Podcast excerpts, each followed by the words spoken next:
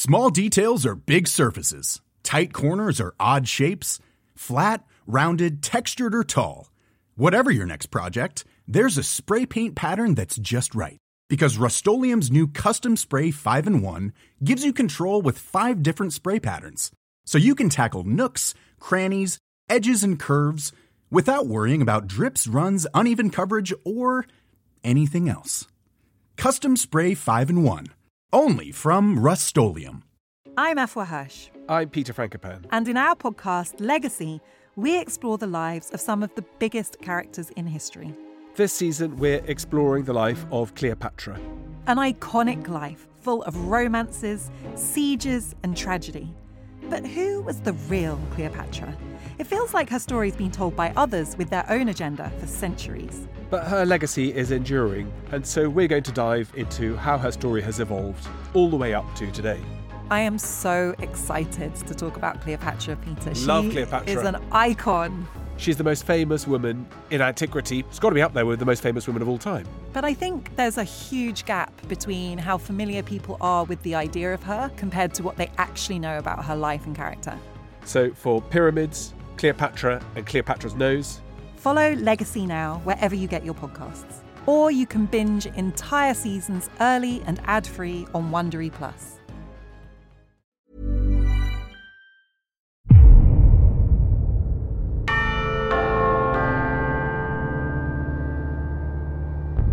During the anarchy of the British Civil War in the 1640s, one individual set about trying to restore a degree of order. His methods would reap a harvest of pain. He was Matthew Hopkins, who gave himself the grandiose title Witchfinder General and set himself a grandiose task to purge England of witches. His obsession would drive the most brutal witch hunt in English history. But where did it come from, this obsession of his? What shaped this man to adopt this monstrous role, and to imagine that by doing so he was carrying out God's work? A new play by Joanna Carrick called The Ungodly, now performing at Avenue Theatre in Ipswich, explores these very questions. Joanna Carrick is artistic director and founder of Red Rose Chain, a not for profit theatre company that delivers a vibrant programme of plays and centres inclusion and accessibility. Jo's also a playwright. One of her previous plays, Fallen in Love, explores the relationship between Anne Boleyn and her brother George. I saw it in Ipswich, and again during its run at the Tower of London, and it's touring in 2024, so do look out for it. But today we're talking about another one of Jo's historically plausible and dramatically riveting plays, The Ungodly, and the emergence of witch hunter Matthew Hopkins. And please note, there will be references to baby mortality in our discussion. The Ungodly is performing at the Avenue Theatre in Ipswich until the 11th of November. Get there if you can.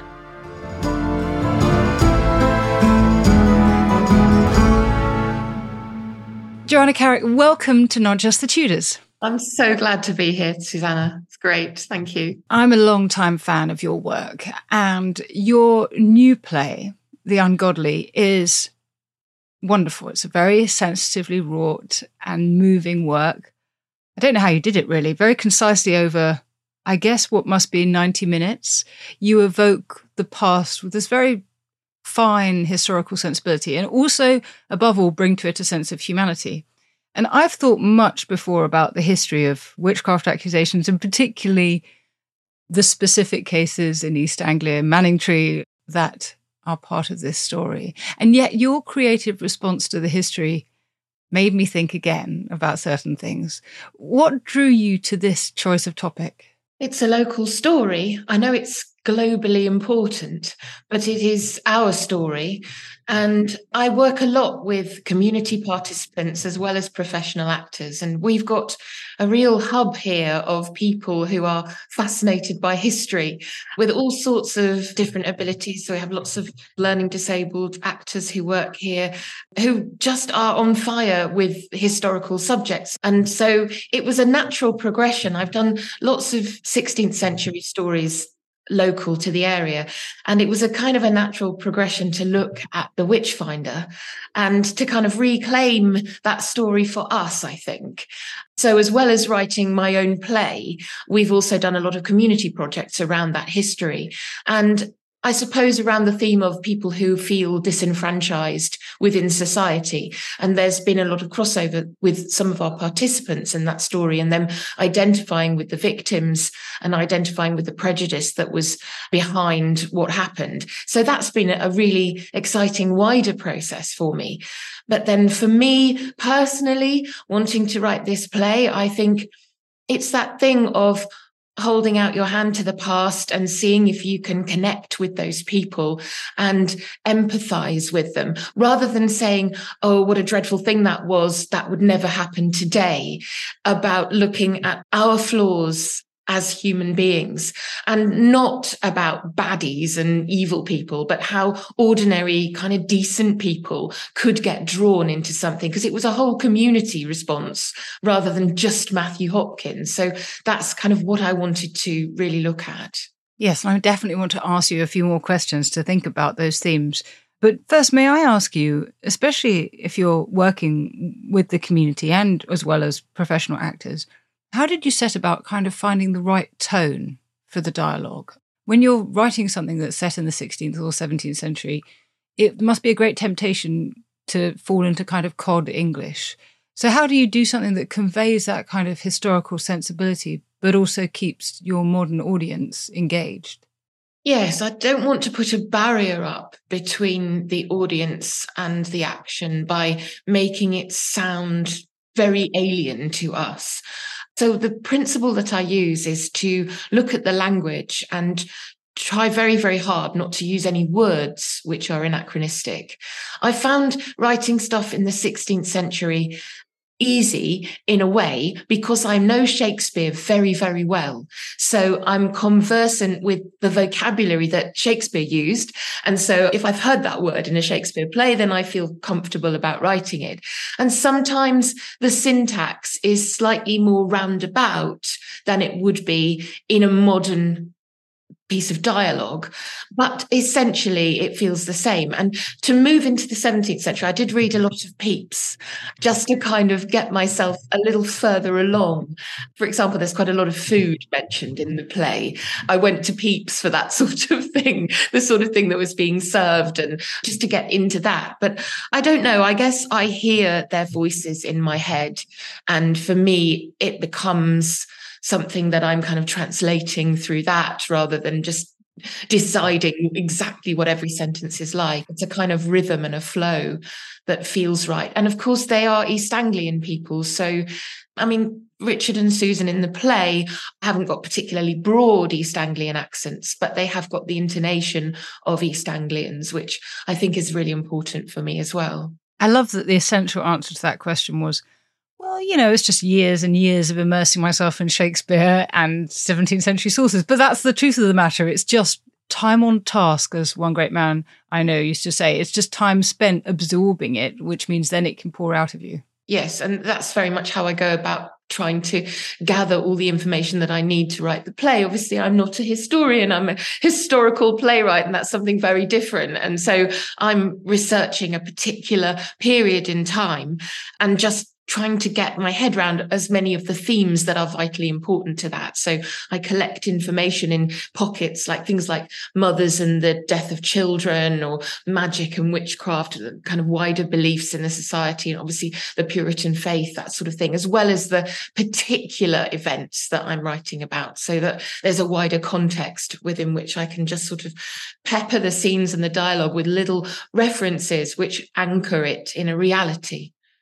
You mentioned there the Puritan culture, and it is a theme really of the play. You're telling the story of East Anglia's godly community, and that's a, an area that was particularly inclined towards this version of the Christian faith. How did you go about characterizing the culture of Puritanism? Well, it goes back really to the 16th century and the story of the Ipswich martyrs, the play that I wrote about Alice Driver, who was a young woman who just pulled a plough for her dad in Grundisburgh, but ended up, before she was 30, being burnt at the stake on the Cornhill in Ipswich. And so I did a huge amount of research at that time into that response, I guess, to the Reformation and the way Ipswich and our locality became a very strong Protestant stronghold. And so when Mary came back into power, it was a kind of reign of terror in terms of those people. But what amazed me more than anything really was that Alice Driver chose to die. She could have easily renounced what she was saying and sort of agreed with transubstantiation or, and then she would have been let off. And for me, I found that just incredibly fascinating that somebody could be so passionate and fanatical, really, I guess, about their religious belief that they would go through that unspeakable death for it.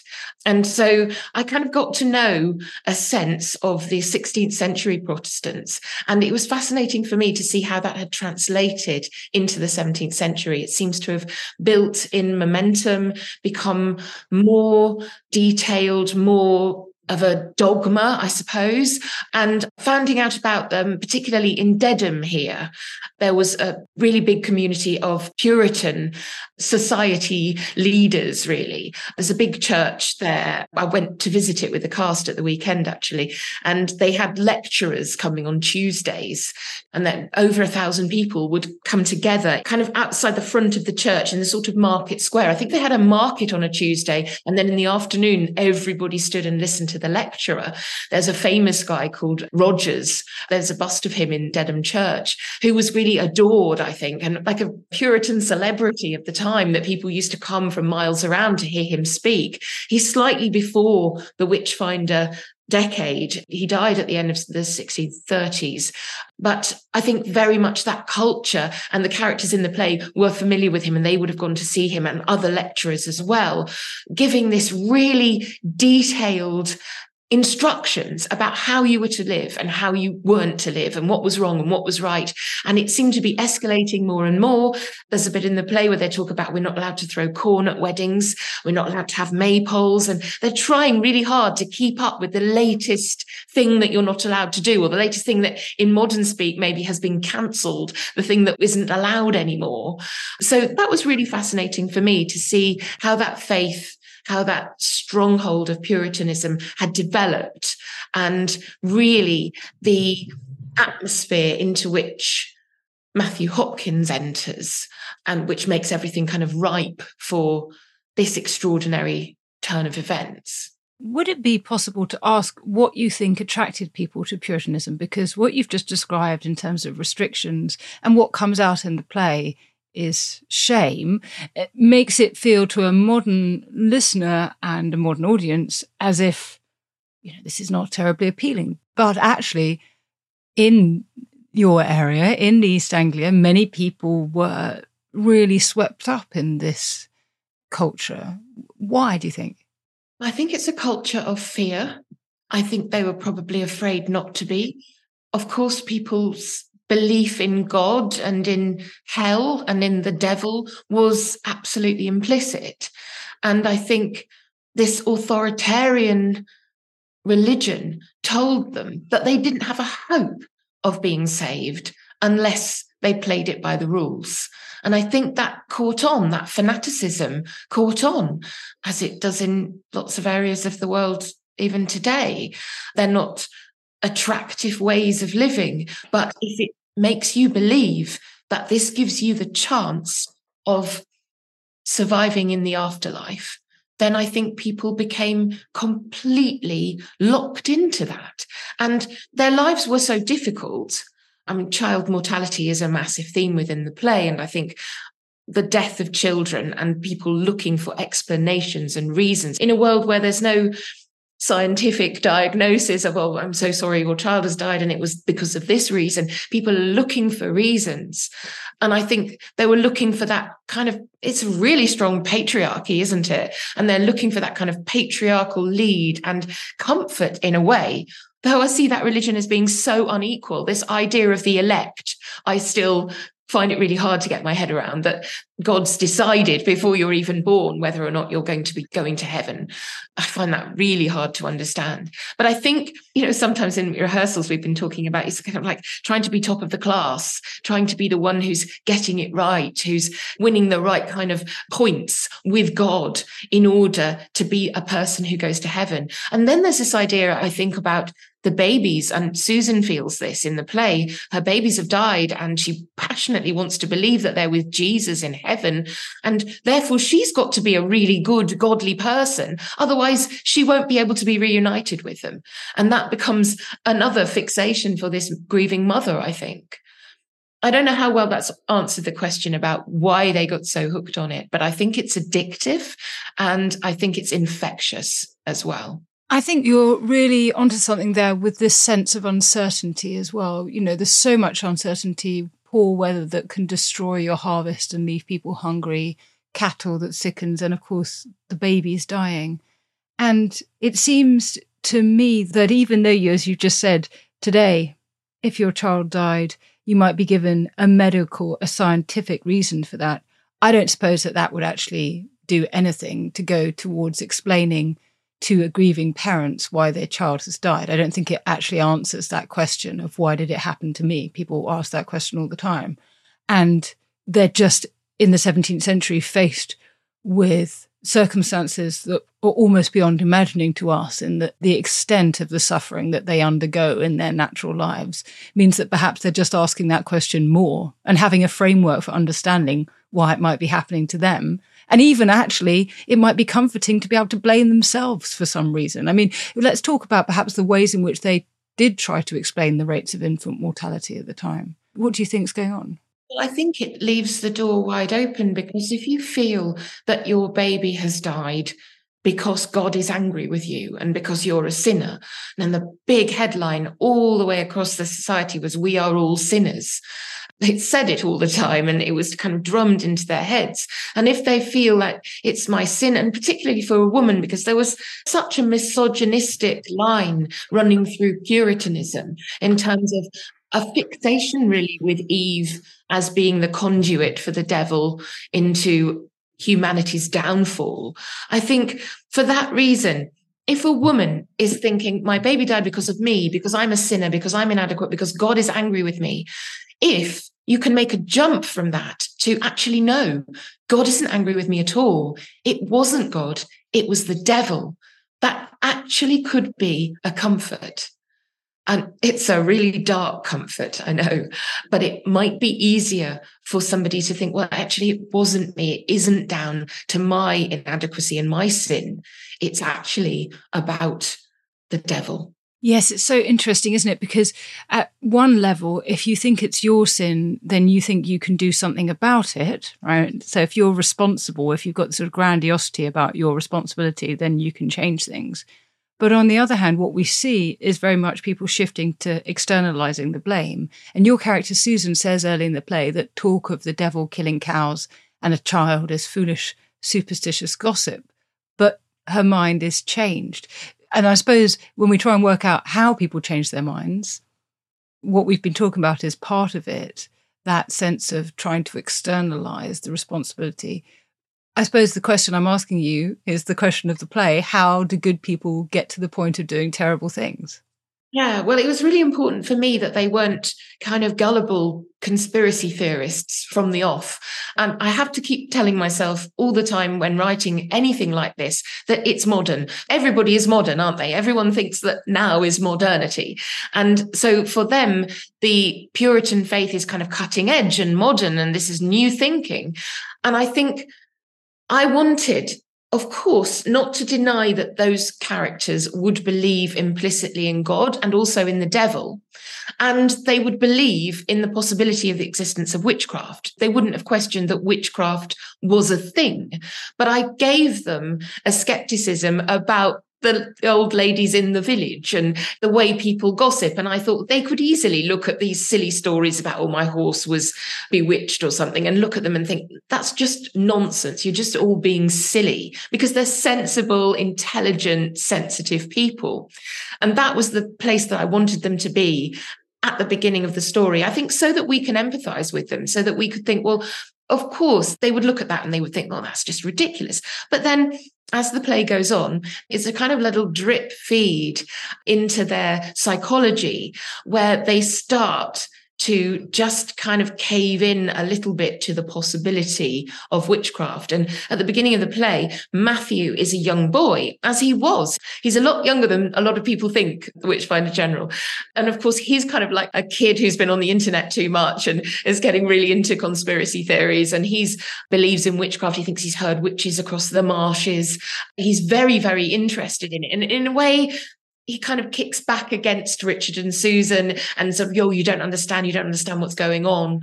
But gradually, through different things that happen to them, okay, a couple of their cows die in slightly mysterious circumstances, quite near to a cottage where a woman who later becomes accused of witchcraft was living. There's also lots of tensions politically within the small community where they live. Richard Edwards has just inherited a lot of money and the farm, and he's a landlord for lots of people. So there's that traditional tenant landlord tension there between them. But then other people are talking about livestock dying, as you mentioned and his horse gets spooked on the middle bridge.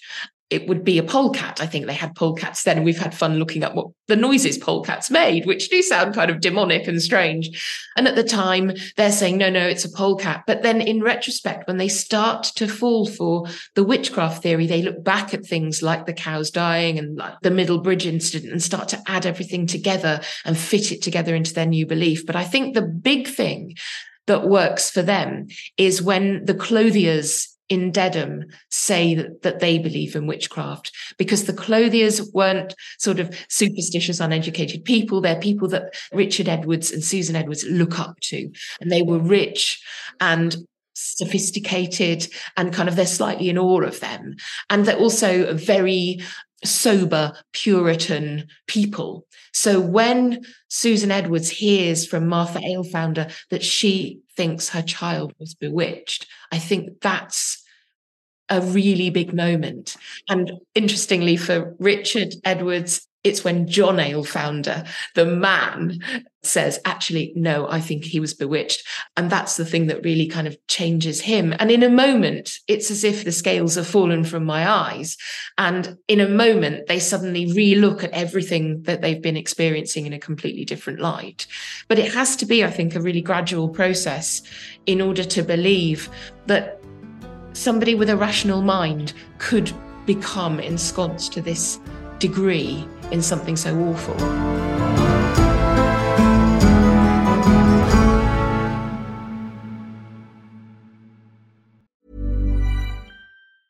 If you thought the only way to get a more defined jawline with natural looking results was through surgery, think again. Juvederm Volux XC is a non surgical injectable gel filler that improves moderate to severe loss of jawline definition and can help you achieve natural looking results with little downtime. Even better, this improved definition lasts up to one year with optimal treatment. No maintenance required. Improve jawline definition for a smooth, sculpted look with Juvederm Volux XC. For important safety information and to find a licensed specialist, visit juvederm.com. That's J U V E D E R M.com. Not for people with severe allergic reactions, allergies to lidocaine, or the proteins used in Juvederm. Common side effects include injection site redness, swelling, pain, tenderness, firmness, lumps, bumps, bruising, discoloration, or itching. There's a risk of unintentional injection into a blood vessel, which can cause vision abnormalities, blindness, stroke, temporary scabs, or scarring. Talk to a licensed specialist specialist to find out if it's right for you. Ryan Reynolds here from Mint Mobile. With the price of just about everything going up during inflation, we thought we'd bring our prices down. So to help us, we brought in a reverse auctioneer, which is apparently a thing. Mint Mobile unlimited premium wireless. Have to get 30, 30, bit to get 30, bit to get 20, 20, 20, bit to get 20, 20, bit to get 15, 15, 15, 15 just 15 bucks a month. So, Give it a try at mintmobile.com/switch. slash $45 up front for 3 months plus taxes and fees. Promo rate for new customers for limited time. Unlimited more than 40 gigabytes per month slows. Full terms at mintmobile.com.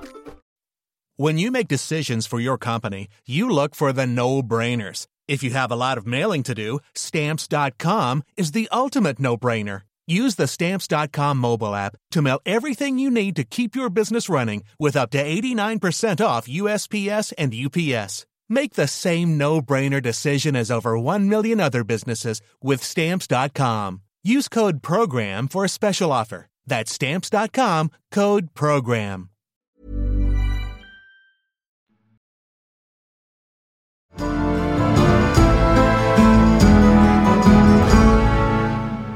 One of the things that your play particularly brought home for me is the extent to which people's accusations of witches came from a place of pain.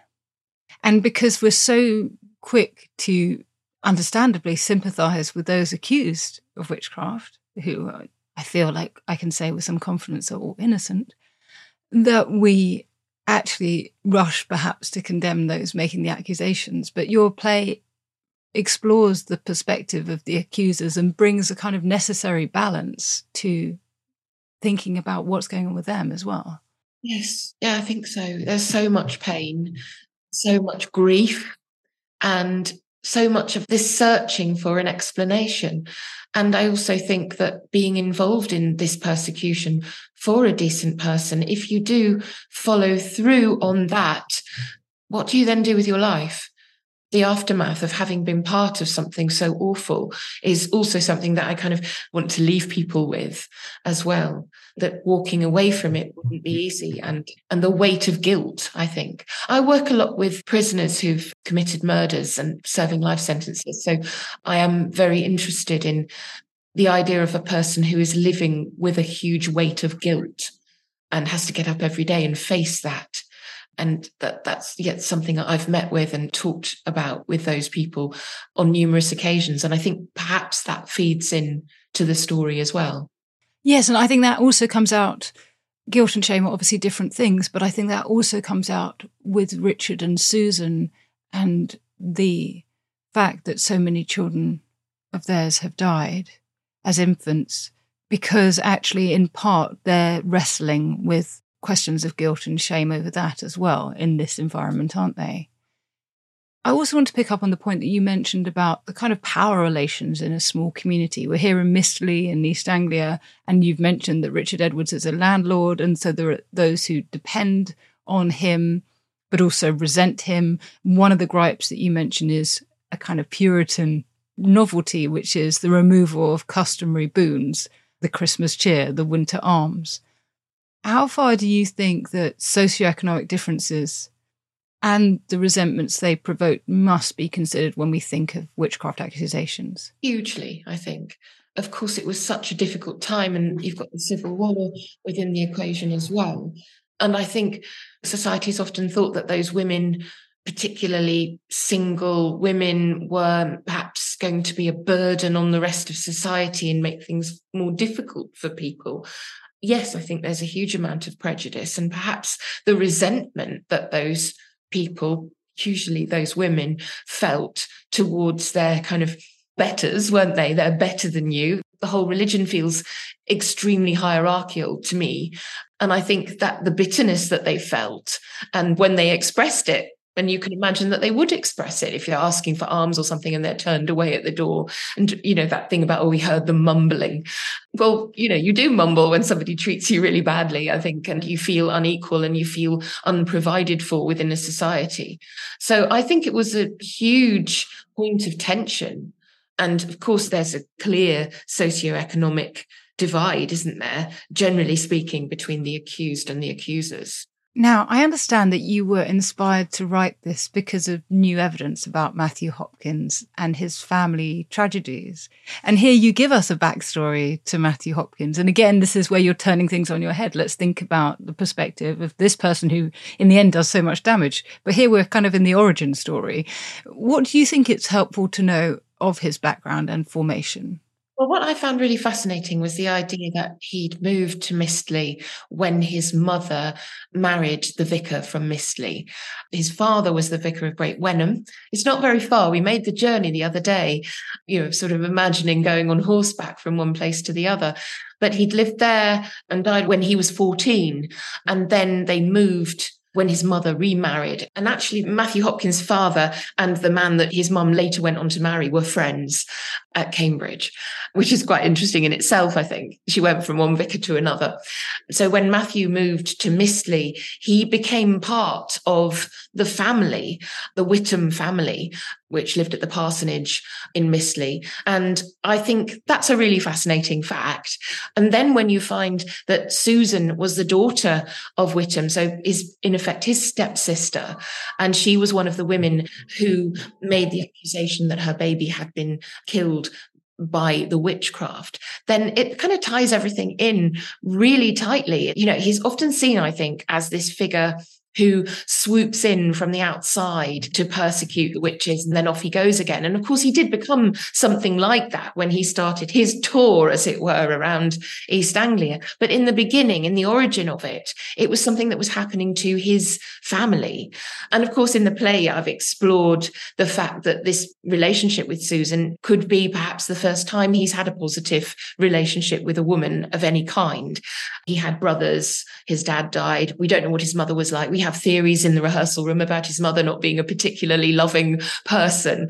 But it's interesting in the pamphlet, it's described that he was at the house of Richard and Susan Edwards late at night on the night when he then returned home and got spooked. His greyhound was spooked and he thought he saw this creature sitting on his strawberry bed. And it just got me thinking, you know, about the locality, about the close knit community, about the Thorn Inn, and about how much he was actually not just representing the ideology which set the community against this idea of witchcraft, but also doing something for his family, doing something for his sister, and experiencing firsthand the grief and the fear and the terror that they were experiencing, which in our interpretation, I think gives him an impetus to be kind of like a savior to people. Um, I don't think Matthew Hopkins comes across as a lovely guy or anything like that in the show, but I think what's been really important for me is to try to understand where he was coming from and how somebody like that could be created by the circumstances. And of course, there's lots of nature nurture debate about what makes him the person that he is. One thing you do very well in your plays is you find that portion, that way into a story and tell it in this very neat way, insofar as you've got four actors in your cast and you've got a confined story, but that one powerfully kind of catalyzes what will happen after. And you've already characterized Hopkins, you know, I suppose in our terms, we might think he's an equivalent of QAnon conspiracist or an incel or something. He's told it's God's work that you are about. Do you think his motives are so pure, though? I know that as time goes on, he will earn an awful lot of money from being a witchfinder general. I'm playing devil's advocate here, but what do you make of his motives? I think the origins of his motives are religious, theological. I think he does definitely believe in witchcraft and the devil. I think he comes to believe fanatically in the presence of witches within his community. I think he then gets off on the power trip and it gives him a meaning in his life. He didn't go for being a vicar in the way his father was. He didn't go to the new world as his brother did. He tries potentially perhaps to be a lawyer. We're not really sure, but he finds a niche. He finds a place where he can be important. And I think he, of course, as that escalates, starts to enjoy that more and more. I think starts to enjoy the status and the power and to have a really strong inflated sense of his own importance in terms of being a soldier for Christ, as he calls himself. I think he has aspirations to be noticed by God and by Jesus as being a kind of savior. I suppose, in a way, it could be seen as a little bit of a kind of messiah complex with him that he feels that he's bringing something to the community. Of course, he did go on and earn money and monetize it, but I think that wasn't the initial it's not like he sat down with a business plan and thought how can i make lots of money? I know i'll go and persecute these witches. I think that definitely came later. And i think with this addiction to gaining more and more status came a sense that earning money was his just desserts i think because who could be doing anything more important than what he was doing? He was he was ridding the society that he was living in of witchcraft and that means the devil. They talk about the devil himself being present in mistley what does he say? It's an apocalyptic fight for good. And i think that he really thought that. That's my opinion. And that justifies techniques such as sleep deprivation, which are seen as a means to drive the truth out of suspects. We know they do almost the opposite, but I suppose we can see here actually a genuine belief that that's the case as well as a kind of grandiosity. Yes, I think that's where the, the, whole. I mean, it was interesting in rehearsal yesterday. Vincent's playing Matthew Hopkins, and he's obviously, as an actor, you have to get behind your character and you have to empathize with them and try to really understand what they're doing. And we got to the point where he's interrogating Rebecca West in Colchester Castle, and suddenly Vincent just stopped and said, No, I can't, I can't. I hate him. Um, he just realized that there was a point at which he couldn't empathize with him anymore. And obviously, he's going to have to do that when he plays the character. But it just got to a point of unbearability. And hopefully, that will happen when people are watching the play that, you know, he's not a villain who enters, he's a boy and he grows into the man who carries out these unspeakable, awful, awful things. Talking of Rebecca West, a couple of ideas relating to her that are really interesting. And one is that the familiars, these animals that we now know so much through kind of fairy tales, you know, the witch has a cat. I'm thinking of stories I read to my child. And it's a very curious and specifically English idea. It doesn't come up across the rest of Europe. And your play suggests that the familiars are kind of a terrible misunderstanding. How do you characterize them? There's an incident in the play where Matthew says, Oh, John Stearne saw the imps. He doesn't say he saw the imps, but John Stearne saw the imps. And I think, yes, they're pets and kittens. And Rebecca talks about playing with kittens. It's the most natural thing in the world, isn't it? To play with kittens. I mean, she is at a prayer meeting with her mum, and they're all much older than her. She's probably quite bored. You know, there's some kittens there. Great, I'll play with them. And of course, they even thought sometimes that insects were familiars, didn't they? And that's the easiest thing in the world to say, oh, there was a fly in there while I was interrogating this woman, that sort of thing. But yes, I think it is that. Matthew Hopkins explains that the devil can appear in all sorts of different forms. He just has to kind of condense air in weird ways. He's got these sort of real horrible cod scientific explanations for what the devil can do. And yeah, I think it is just a weird misunderstanding. But I guess it's something that they could universally apply because it's going to be very common for people to have pets of different kinds and animals of different kinds. He could use it when he went to a new place. Well, tell me about the pets, tell me about the cats, tell me about the kittens. And then that translates really easily into imps. It's interesting about darkness as well, because there's that account of him, his dog getting spooked. And he, it's interesting. Richard still hangs on to rationality and says, well, are you sure it wasn't a hare, brother? No, it's bigger than a hare, but things always look weird in the dark. And something that I'm often reminding the actors about is about not having electricity then and how different the dark and the night was to the day and how easy it is to see things in the shadows.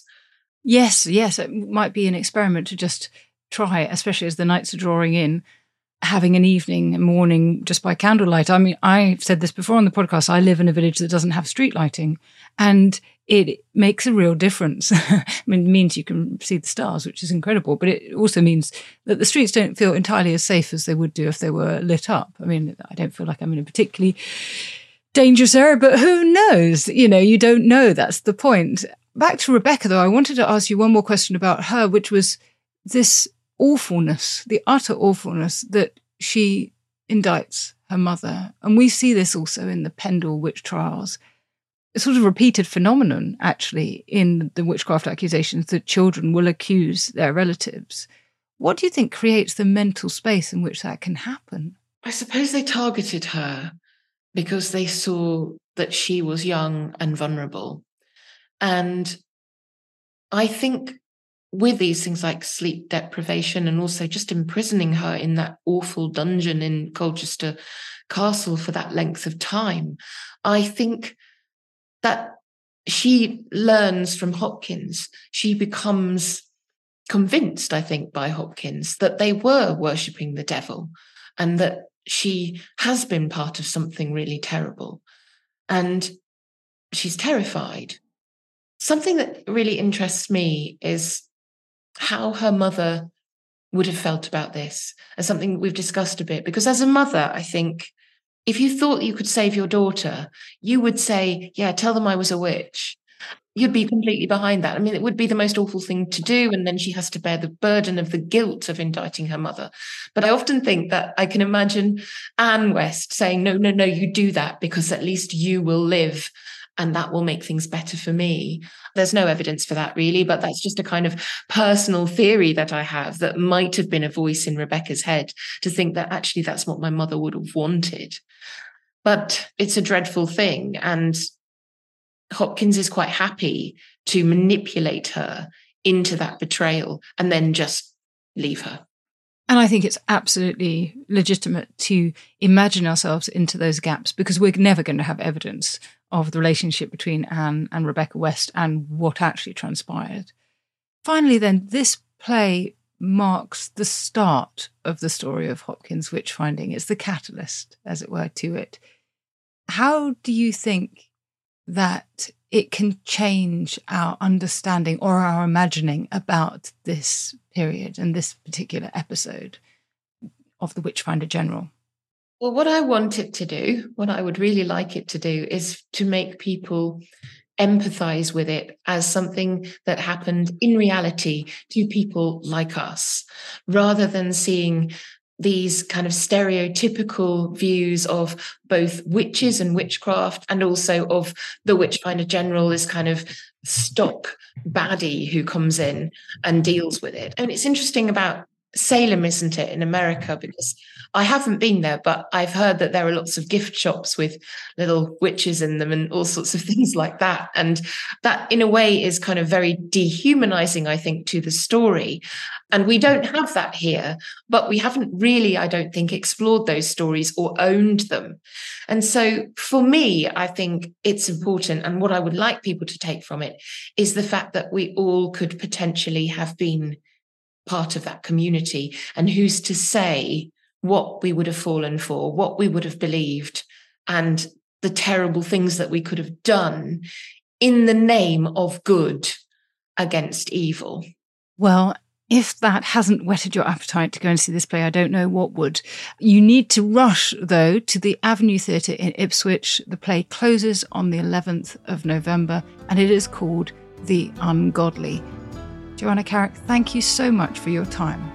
Thank you, Suzannah. It's been wonderful. Thank you.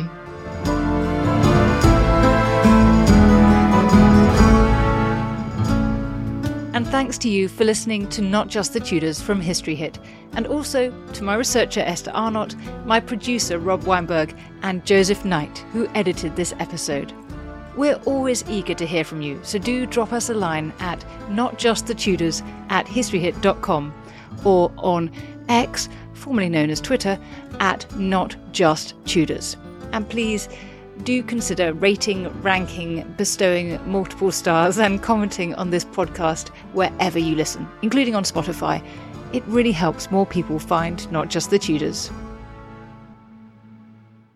History is full of extraordinary people, the Tudors being just a handful. In my latest film on History Hit, we meet Bess of Hardwick and go inside the incredible house that she built, a house that defines the elegance and grandeur of the Elizabethan age, a house fit for a woman who climbed to the top of the Tudor social ladder.